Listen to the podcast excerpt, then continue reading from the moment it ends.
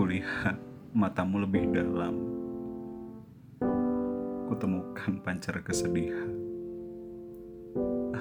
Ternyata itu cerminanku yang terperangkap di matamu.